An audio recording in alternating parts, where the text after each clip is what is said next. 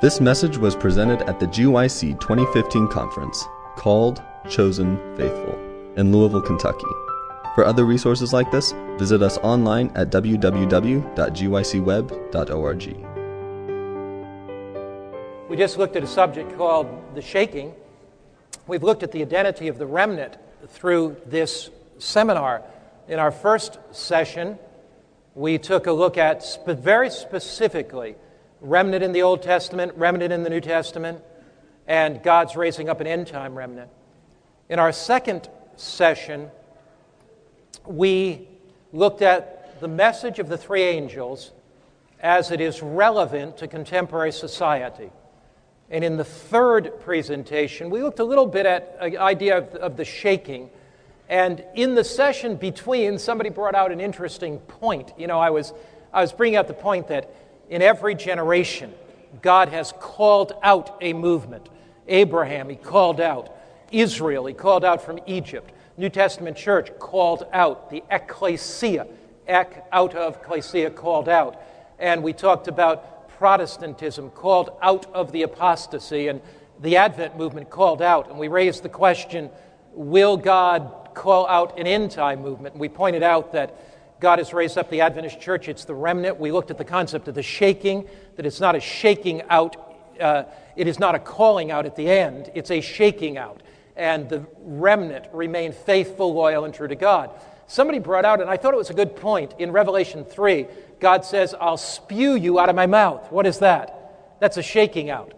That's a shaking out. The, the, the, the, in Revelation 3, those that are spewed out leave, but the remnant who remain open the door of their heart to Christ, and they receive the gold, which is that new heart faith experience with Him.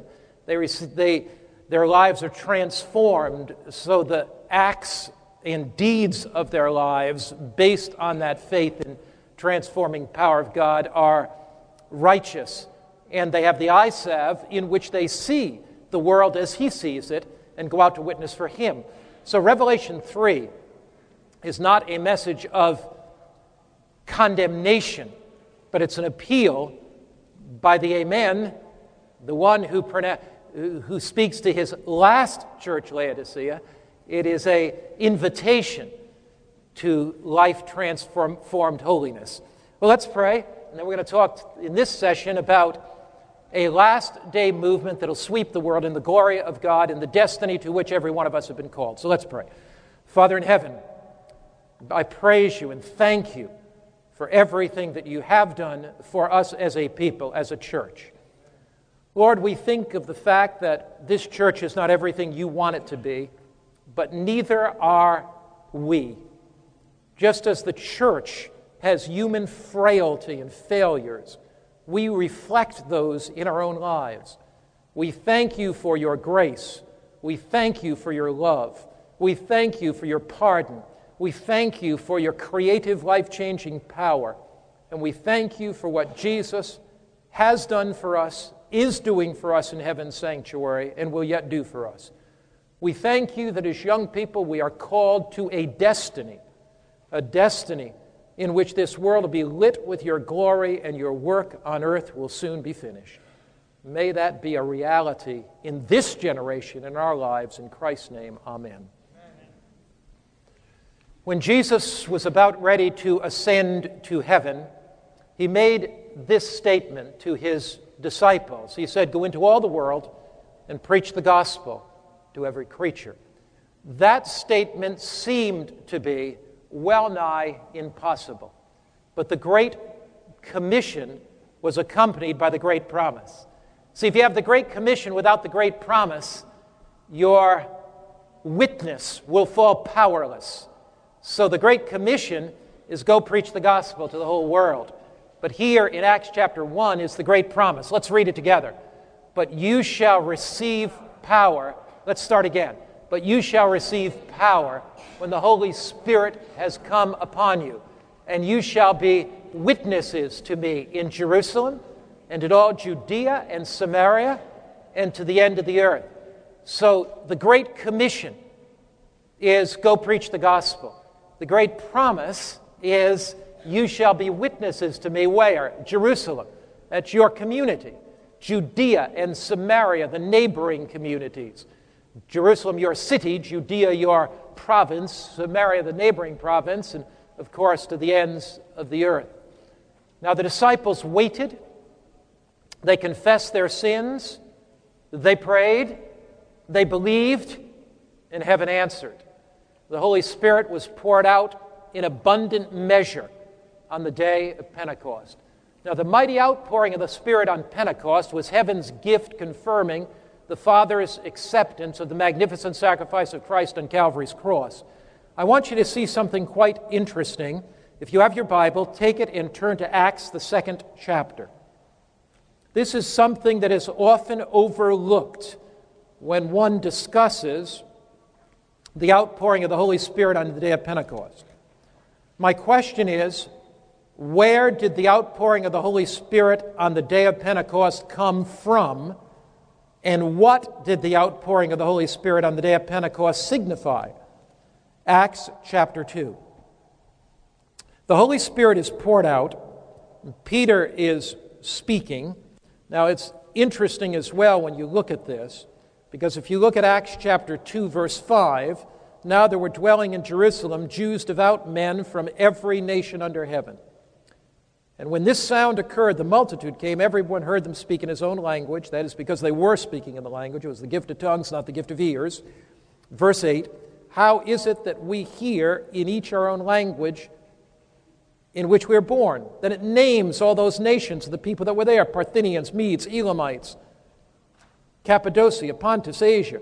Here it speaks about people from Libya, that's northern Africa, Cyrene, Rome, Europe. So Cretans and Arabs. You have at least three continents here. You have Europe, you have Asia, you have Africa. The known world present, Jews, came to worship at Jerusalem on the Feast of Pentecost, the Holy Spirit was poured out upon them, and they went back to their countries communicating the gospel. One of the reasons that God has brought immigrants to these shores, and one of the reasons God is bringing now, I believe, scores of Muslims into Europe. You see, many people are, are really concerned about this immigration problem, and I realize there are social concerns and there are economic concerns, and there are political concerns, and terrorist concerns. But we as a church have a different concern. And our concern is, is reaching people from these countries with the gospel that we could never reach if they're in their own countries. So here, God brings and uh, these varying groups. It is very interesting, too. Did you notice it said they came from Rome? These were lay people from Rome that heard the gospel in Jerusalem. They were Jews, they were converted to Christ. They went back to Rome and started a church. So the church at Rome was lay initiative. The Apostle Paul started churches in various places. He preached in Ephesus, for example, he preached in Colossia. Not so in Rome. Rome was a church raised up by lay people. I praise God for lay people that have a passion for Christ and the gospel to raise up his people, his mission. But here's what I want you to see let your eyes drop down to verse 35. Verse 35. Peter is speaking in his sermon, and he explains to the crowd what was going on in the outpouring of the Holy Spirit. So Peter says in Acts 2, verse 35, Therefore, being exalted to the right hand of God, that Jesus Christ ascended to the holy place of the sanctuary, appeared before God. And having received from the Father the promise of the Spirit, he poured out this which you now see and hear. The outpouring of the Spirit on the day of Pentecost signaled Christ's acceptance by the Father. So the disciples were told by Jesus, wait and look to the sanctuary. And as you look to the sanctuary, when the sacrifice of Christ is accepted by the Father, the Holy Spirit will be poured out on the earthly church. Just as, follow the pattern, the disciples thought that Christ was going to establish an earthly kingdom.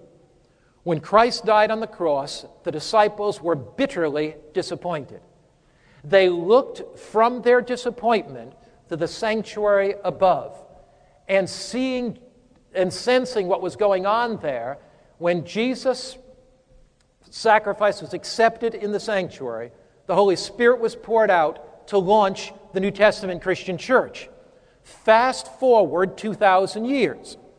Another body of believers believe that Christ is going to establish his kingdom on earth.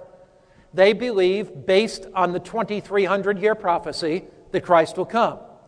Did he come? No. Didn't come where they thought he was going to come, but did he come to the place of his appointment? Man's disappointment was the hour of God's appointment.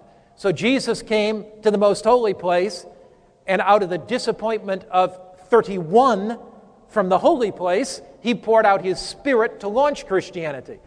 Out of the disappointment in AD 44, in the, from the most holy place, he'll pour out his Holy Spirit in a climax of the work. So, what we see taking place in the book of Acts is a miniature of what God is going to do at end time to finish his work. 120 disciples met in the upper room.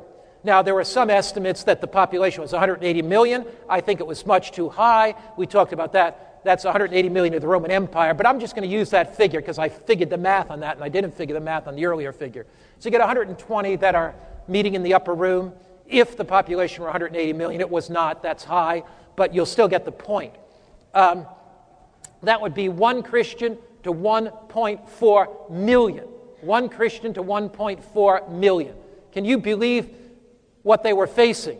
It probably was 80 million, probably one Christian to 800,000.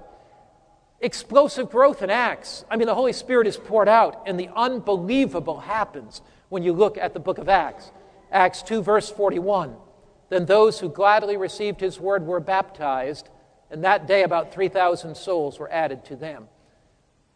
In Acts chapter 2, they woke up in the morning with 120 Christians, went to sleep that night, and there were 3,000 that were baptized.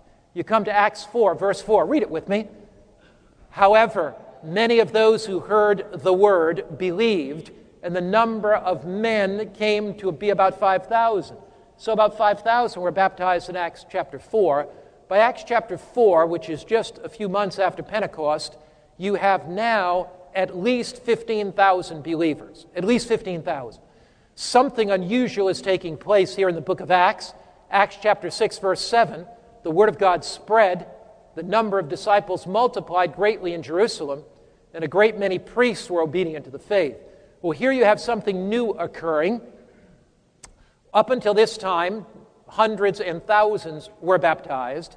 Now you have a great many of the priests, the religious leaders are being baptized. They're becoming Christians, bringing their whole Jewish congregations with them. So, Acts chapter 2, 3,000 are baptized. Acts chapter 4, 5,000 are baptized. Acts chapter 6, the Word of God is spreading, number of disciples are multiplying, and many priests, religious leaders, are coming into the faith. One Roman writer wrote this. He said, You're everywhere referring to the Christians. You're in our armies, you're in our navies, you're in our Senate, you're in our marketplaces. In relatively a short time, through the outpouring of the Holy Spirit, God's work went forward. Pliny the Younger was the governor of Bithynia, and he wrote about the spread of Christianity. And he said this For many of every age, of every social class, even of both sexes, are being called to trial and will be called. That is, many Christians of every age, many of every social class, Christians, even of both sexes, male and females, they're being called to trial and will be called. Nor cities alone, but villages and even rural areas have been invaded by the infection of this superstition that's Christianity. So here you have Pliny the Younger, as the governor of Bithynia, who writes to the governor and he says to the governor, Christianity is spreading so rapidly that it seems every area has been invaded by the infection of this superstition, Christianity. Under the outpouring of the Holy Spirit, God did more than one could possibly imagine uh, or think possible. Tertullian, who was a Roman lawyer, wrote this Nearly all of the citizens of all the cities, that's in his province, are Christians. How could this happen? You know, I am often asked, how in the world can we ever expect to see God's work on earth finished? More people are being born than are being warned. How could it be possible for a small group like Seventh day Adventists to believe that God is going to mightily finish his work through this movement? When I look at the book of Acts and see the outpouring of the Holy Spirit in the book of Acts, and see God move so powerfully, so dramatically, so incredibly, when I see that small group of 120 believers that met in the upper room being filled with the Spirit, committed to Christ, going out and sharing Jesus, I recognize that He did it once and He can do it again. I recognize that the same Lord that poured out His Spirit from the holy place of the sanctuary can pour out His Spirit from the most holy place, and that He Himself can finish his work. In Acts chapter 9, we see something quite interesting. Uh, here in Acts 9, you remember the Apostle Paul is converted. That makes a major difference. The gospel goes to the Gentiles. In Acts chapter 10, Peter has that vision, preaches as well to Cornelius, a Roman leader, is baptized. And rather than building large churches in a few geographical centers, the disciples planted churches in communities throughout the Mediterranean world. The Bible talks about churches being multiplied. Uh, Acts 9, verse 31. Let's read it together. Then the churches throughout all Judea, Galilee, and Samaria had peace and were edified, and walking in the fear of the Lord and in the comfort of the Holy Spirit, they were multiplied. What is the antecedent? What was, what was multiplied here? What was it? Then the what? Churches. So here you have a church planting movement. Churches are edified, that's they're built up, but here the churches are being multiplied. I praise God for Adventist churches that have a vision. When they get to 200, 250, 300, they say, We've got to plant a church in a neighboring community. It is this church planting that keeps the church vibrant and alive. Members that are saying, We have a mission to fulfill for Christ. There is no genuine revival without a corresponding evangelistic outreach. And that's what you see in the book of Acts. You see prayer, you see Bible study, and you see outreach. The closer you draw to Christ in prayer, the more you long to share his love with others.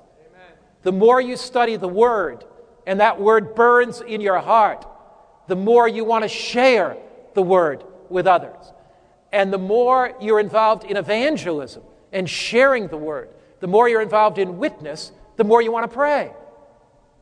The more you pray, the more you want to witness, and the more you witness, the more you want to pray.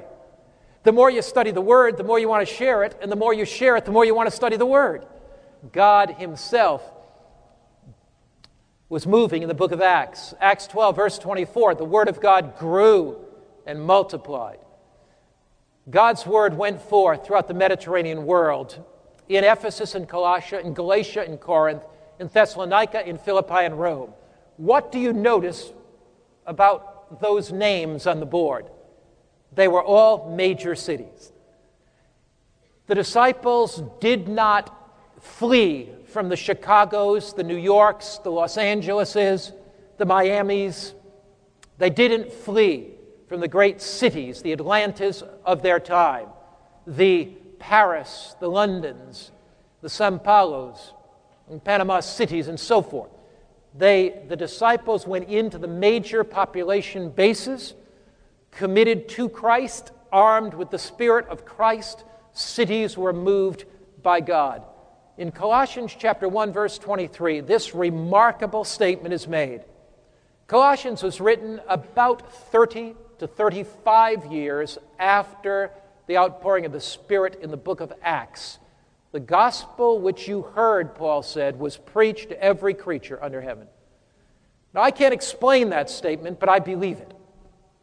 God moved so dramatically that the gospel that you heard was preached to every creature under heaven.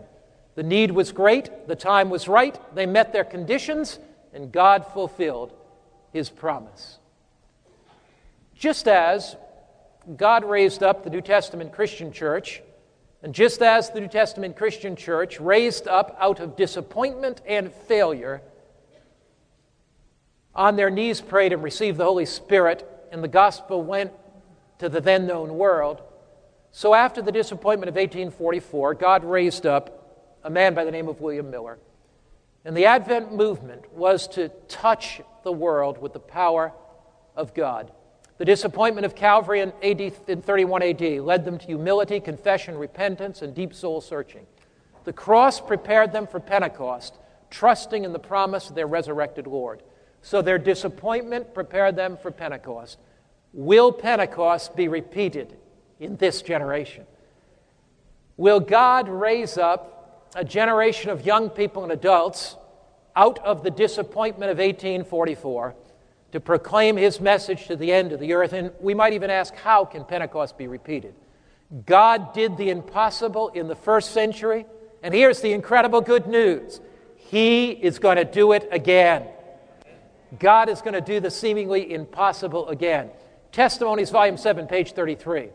All that the apostles did, every church member today is to do. Now, that statement is amazing. All that the apostles did, every church member today is to do. And we are to work with as much fervor to be accompanied by the Holy Spirit in as much greater measure as the increase of wickedness demands a more decided call to repentance.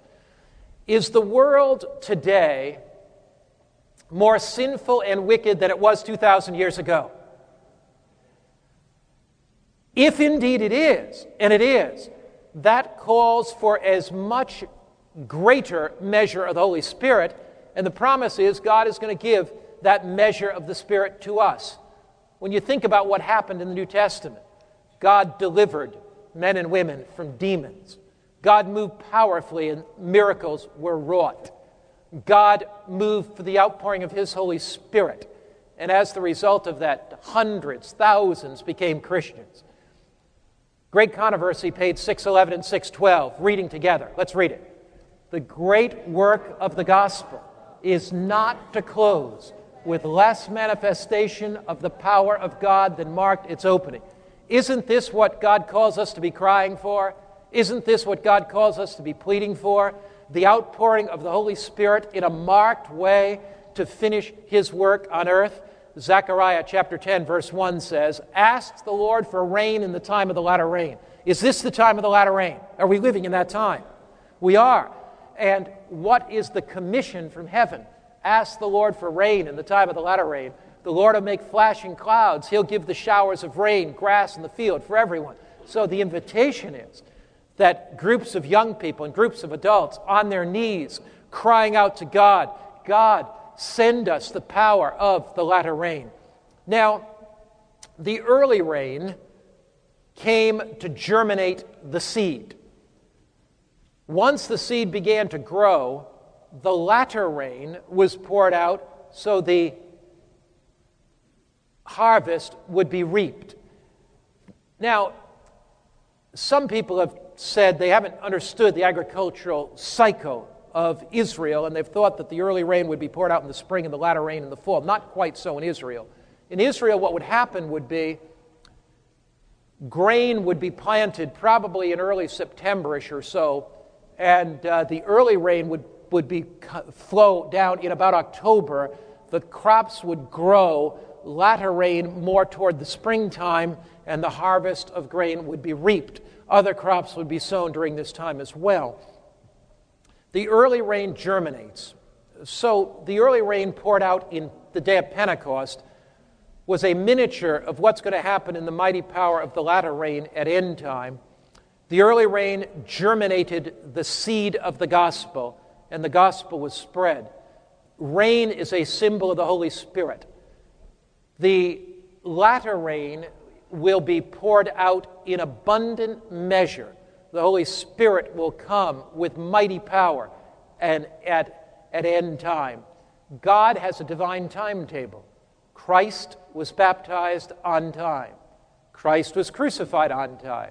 Christ ascended to heaven on time. He resurrected on time. He ascended to heaven on time. And Jesus, again, will has a divine timetable. This is the time of the latter rain. Jesus poured out the Holy Spirit in early rain power on time to launch the Christian church. We're living in the time of the latter rain, a time to be seeking God, a time to open our hearts.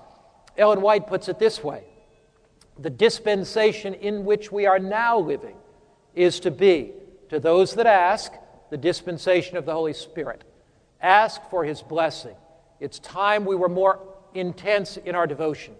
To us is committed the arduous but happy, glorious work of revealing Christ to those who are in darkness. We are called to proclaim the special truths for this time. For all this, the outpouring of the Holy Spirit is essential. We should pray for it. The Lord expects us to ask Him. We've not been wholehearted in the work.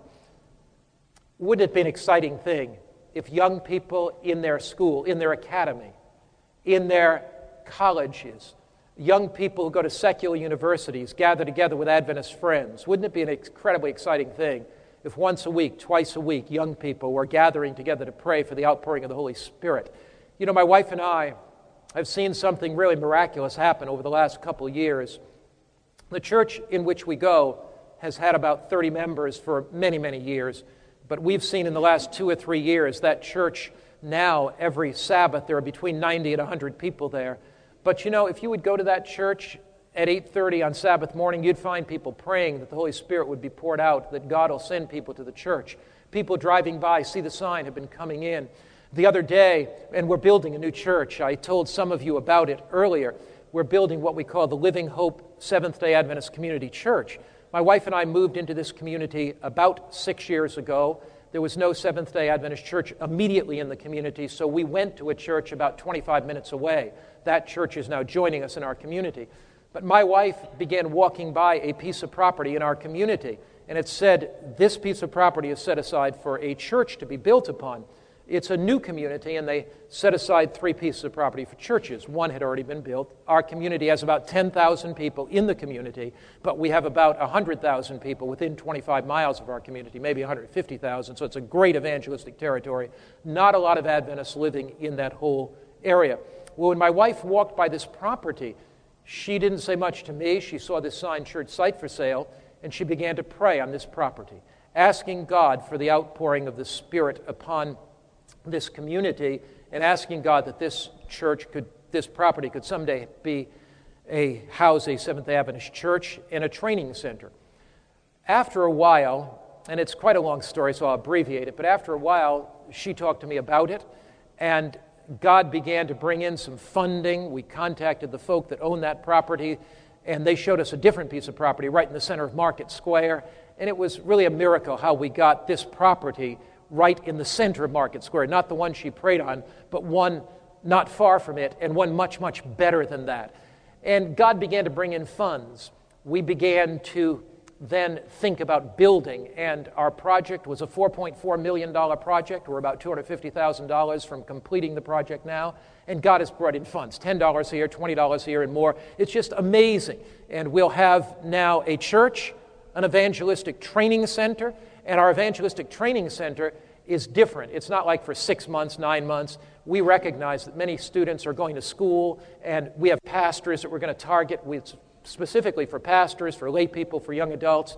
We only have classes like for one week, and we concentrate on that one week. And like every other month, about six weeks a year, we focus on our classes and we study the Bible together, study everything from health evangelism to prophecy to small groups and so forth.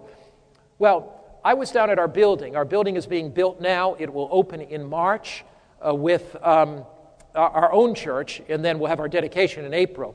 Um, and so I was there the other day, and this just is an indication of how the Holy Spirit works. The church was being built, and I was standing in the parking lot with some young people telling them about the facility. And I saw a lady walk by, and some of our young people went up to talk to this lady. And they signaled me, and I came over, and I began talking to her and I could tell from her accent that she wasn't from the United States. And I'm fairly good with accents, so I can usually guess, but I, in my mind, I couldn't guess. I knew she was Asian, but I didn't know where she came from. And I had no idea. So I said to her, oh, Do you mind telling me what country were you, were you born in? And she looked at me and wouldn't say a thing. She said, and she was kind of rude, in fact, and I couldn't figure it out. I said, I thought it was a simple question. So I asked her again, Would you mind telling me what country you were born in? And she didn't say anything. She said, I take a walk here often, and just, I thought that was kind of strange, and we talked and talked and talked and talked some more. And pretty soon I saw her prejudice beginning melting away. She said, When's this church going to open? I said, Well, it's going to open in March, and we have our dedication in April, and we talked a little bit more. And then she looked up at me, and this is what she said. She said, I am a Muslim, born in the country of Afghanistan, but I no longer believe in Islam. And I was walking down this road today praying for Jesus, to Jesus. I don't know Jesus at all, but I was praying to Jesus asking Jesus to work a miracle. And he, she said, Then I met you. And we talked in the parking lot of this church that's just being built about Christ, about how he can change people's lives, about what he can do. I said then to her, Can I pray? She said, Sure. We gathered around these students and this Muslim woman who said she no longer believed in Islam, but she was looking for, for Jesus. We prayed together in that parking lot. She began to walk away, and she turned and looked at me. And I will never forget what she said. She said this She said, Pastor, I was walking praying for a miracle, and this might be the very miracle I was praying for. And we've invited her, of course, to our church. No human genius could orchestrate that. That is the work of the Holy Spirit. And as we are praying that God will give us providential opportunities, as we are praying that God will open hearts and open minds, He is going to do much, much more than that. You can anticipate that in your personal life.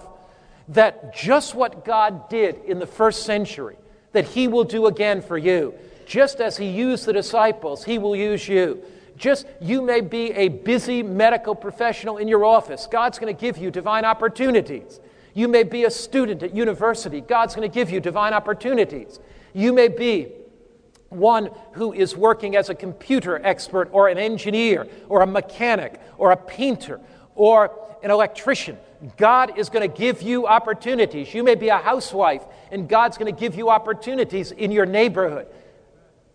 Notice as we pray, God will do some things miraculously. God's end time church has been given a special message and a special mission. And God promises special power to proclaim the message and complete the mission.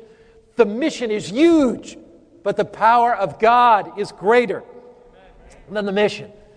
You know, Napoleon once led his men to into Egypt. That's when they discovered 1798 the Rosetta Stone. And as he did, Napoleon took his armies and they came to the pyramids. And as they stood before the pyramids, Napoleon said this He said, Gentlemen, the history of the ages is looking down upon us. Napoleon's armies in front of the pyramids looking at the grandeur, the splendor, the magnificence of the pyramids. He said, Gentlemen, the history of the ages is looking down upon us. And I would, re- I would rephrase Napoleon's statement this way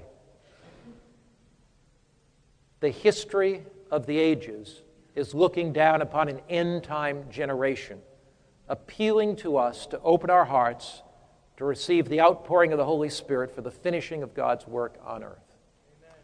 No matter how much you and I want to go home, God wants us to go home even more. No matter how much we want to see the work of God on earth finished, Jesus wants the work of God on earth to be finished more. He longs for the famines, the natural disasters, the crime, the terrorism. He longs for that to cease so that humanity can rise to its true destiny and become everything that heaven wants it to be. The question might, though, be asked we live at the crossroads of eternity, and all heaven is looking down upon us. God is going to do exceedingly abundantly above what we ask or think. Acts the Apostles, page 600, said, There is nothing that the world needs so much as the manifestation through humanity of the Savior's love. All heaven is waiting for men and women through whom God can reveal the power of Christianity. All heaven is waiting for it, and the earth is looking for it. God longs to do amazing things through you. Now, you might be asking, how can I personally receive the outpouring of the Holy Spirit in my own life? What is the criteria to receiving the outpouring of the Holy Spirit? I want to spend the last 15 minutes of class looking at some biblical principles that God Himself gives to us for the personal reception of the Holy Spirit in the life. Is the Holy Spirit some mystical experience that in some way magically comes upon us? Is God waiting for some point of time to pour out His Spirit? And is it some predetermined date on the calendar? Are there some things we can do to personally receive the Spirit of God? Notice there's that interesting statement in Ellen White where she says, The Holy Spirit may be flowing on hearts all around you, but you may not notice it or recognize it. What are some very simple things that you can do this week and next week to open your heart to receive the Holy Spirit in fullness of measure? Now, let me put it this way so that nobody misunderstands. When you look at the subject of the Holy Spirit, the Holy Spirit has a variety of functions, okay?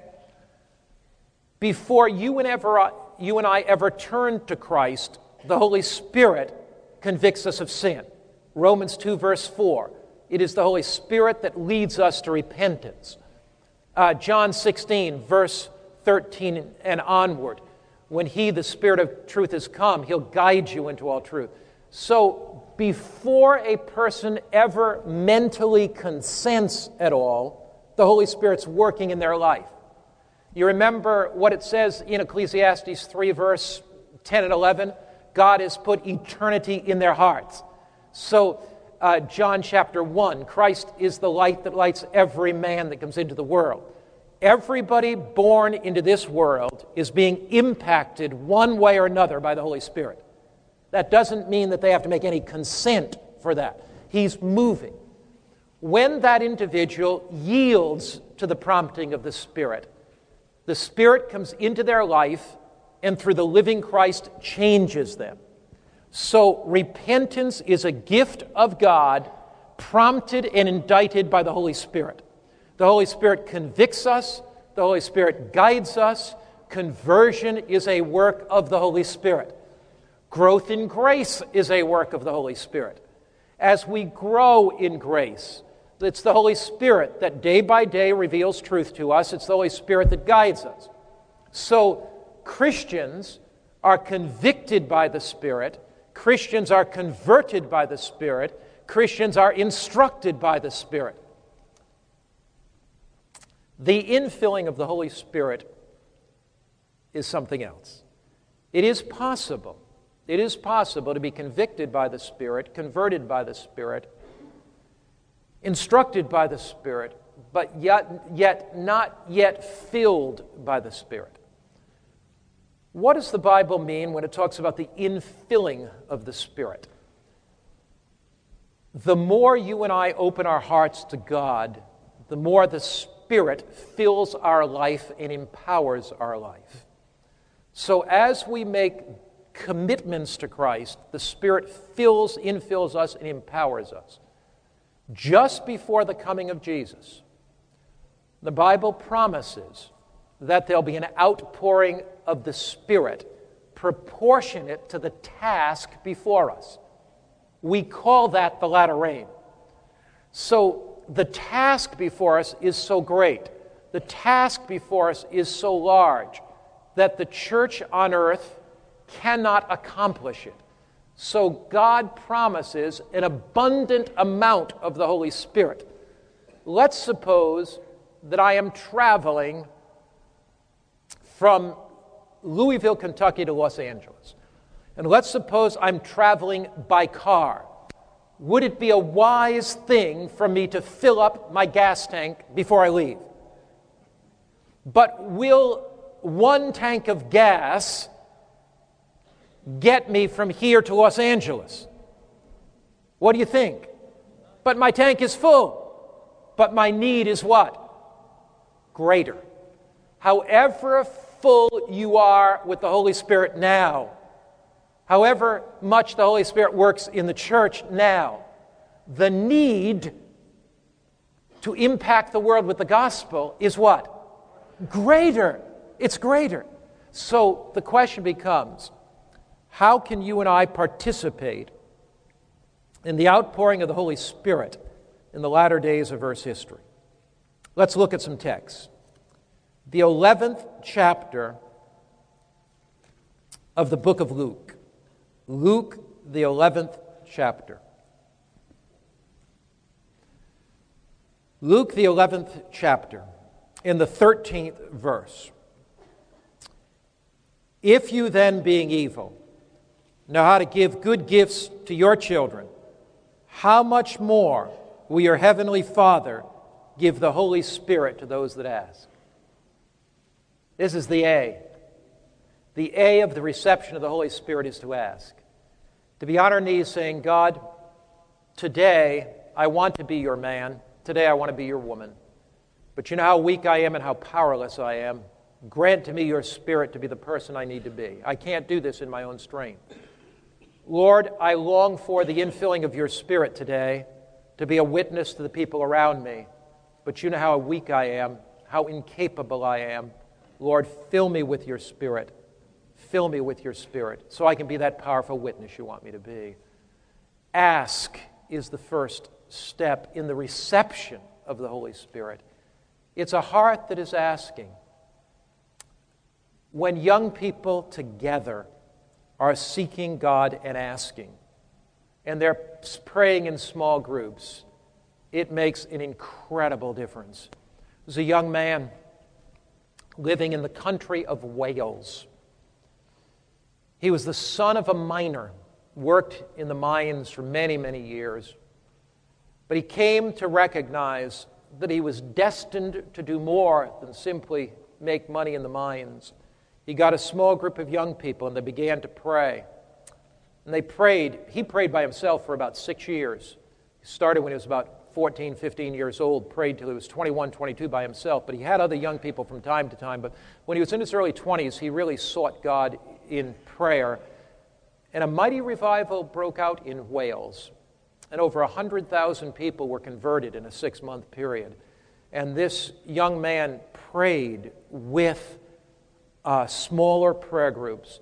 Prayer groups have been powerful agencies used by God to initiate revival down through the centuries.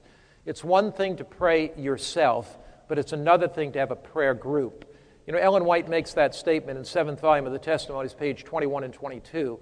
Why do not two or three meet together and plead with God for the salvation of some special one and then still another? In your school, are there groups of two, three, four, five that are praying together? In your office, do you pray together? In your church, do you pray together? As small groups meet together and pray, seeking the outpouring of the Holy Spirit, God will do some amazing things. So the first A is, is ask. As we are asking, the second aspect of all of this is praying Psalm 51. I pray Psalm 51 often. As we're praying and asking God for the Spirit and asking Him for power of the Holy Spirit in witness, I often pray Psalm 51. Often I lie on my bed and pray Psalm 51. Psalm 51, starting with verse 7. I shared with some of you how to pray through the Psalms. And let me share that again for those of you who may have missed it or I didn't go into detail in it.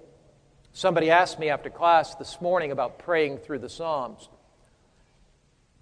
When I pray to God, that is my, I am talking to God. When I read the Word, God is talking to me. There is nothing that delights God more than my talking to God back through His own Word. There are different kinds of Bible study. There is some kind of Bible study where you study to learn information. Sometime I'm writing a book and I'm studying to learn information to write that down. But that's not sufficient to nourish the soul. There's some kind of study that I'm doing when I'm studying for a sermon, and all of that is good. But there's also devotional study where the only reason for your study is to know God. The only reason for your study is to come heart to heart with God. And one of the ways you can do that is by praying through the Psalms. So the Psalms become the language of the soul to speak back to God. And as you are praying, you'll be amazed at how you sense that you're shut in with God's presence, that the Bible becomes the subject matter for your prayers.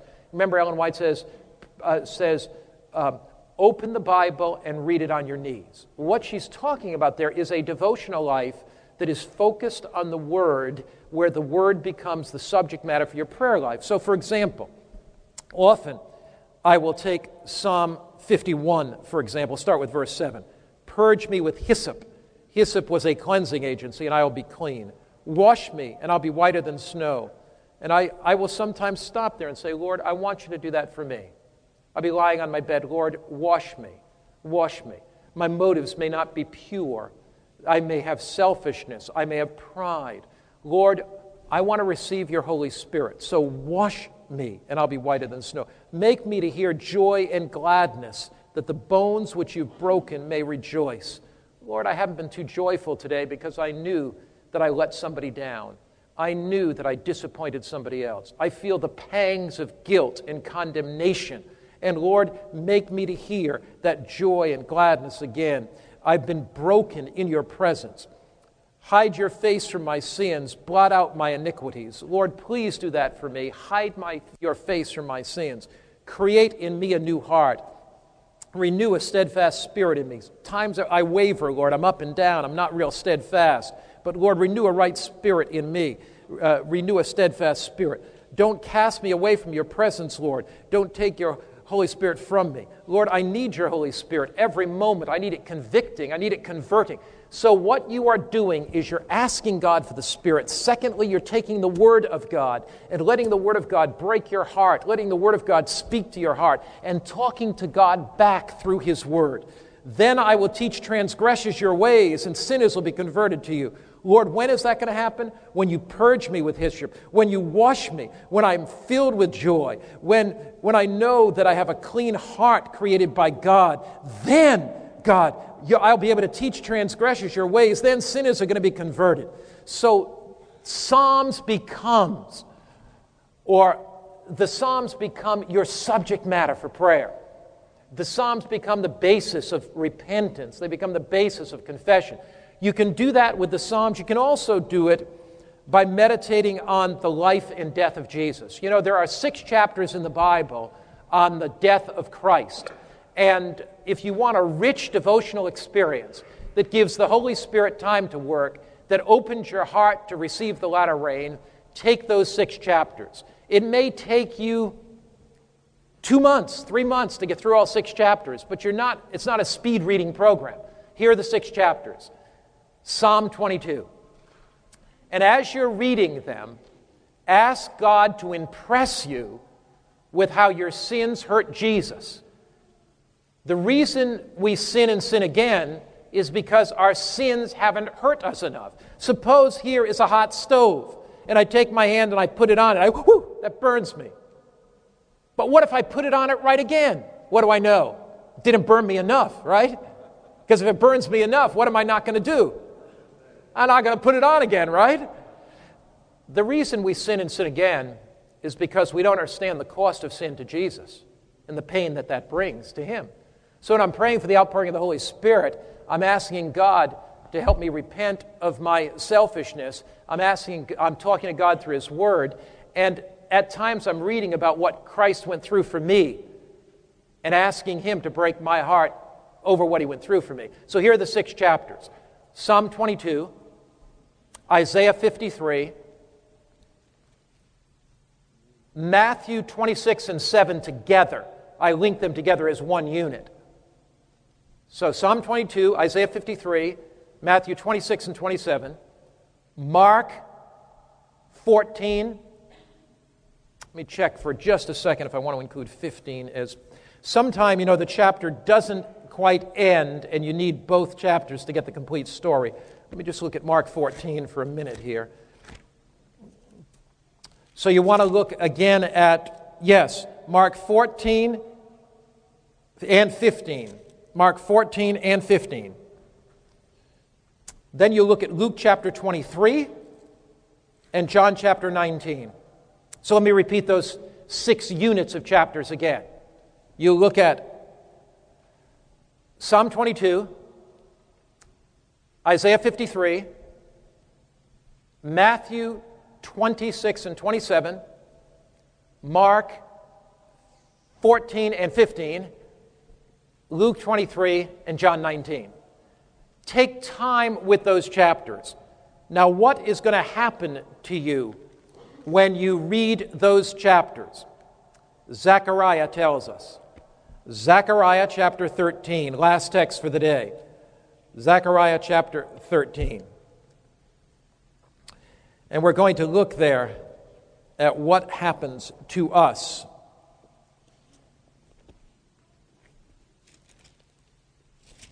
Zechariah 13. In that day, a fountain will be opened, verse 1, for the house of David and the inhabitants of Jerusalem for sin and uncleanness. In that day, a fountain will be opened what is that fountain? It's the fountain of grace. Back to Zechariah 12 and verse 10. What will God do for the house of David as we come to the cross? And I will pour on the house of David, on the inhabitants of Jerusalem, the spirit of grace and supplication. They will look on me whom they have pierced, and they will mourn for him as one mourns for his only son, and grieve for him as one grieves for the firstborn. What happens when we look at the cross? When we look at the one we've pierced and see what our sins have done to Jesus, we mourn because of that sin and turn away from it. When will the Holy Spirit be poured out in abundant power on a group of Adventist young people and adults in the Adventist church?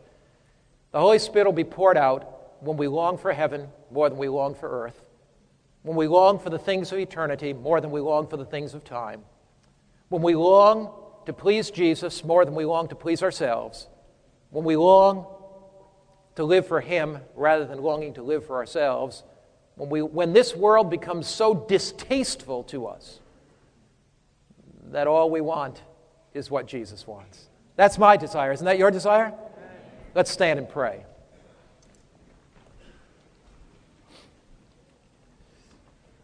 Father in heaven, the desire of our heart is to see you face to face very soon. We long to be in eternity with you, not simply for our sake, but for your sake. Not only did you come to the cross to bear the guilt and shame of sin, not only did sin bring pain to your heart then, it brings pain to your heart now. So, Father, grant to us this sense of longing for eternity. Open our hearts to receive the outpouring of the latter rain. May we seek for it. We sense that what you did in the New Testament can be done again, and we just pray that you'd accomplish that through us. We pray that soon your work would be finished and that Jesus would come and that we could go home to heaven with you. In Christ's name,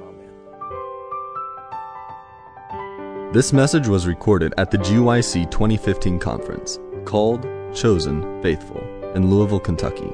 GYC, a supporting ministry of the Seventh day Adventist Church, seeks to inspire young people to be Bible based, Christ centered, and soul winning Christians. To download or purchase other resources like this, visit us online at www.gycweb.org.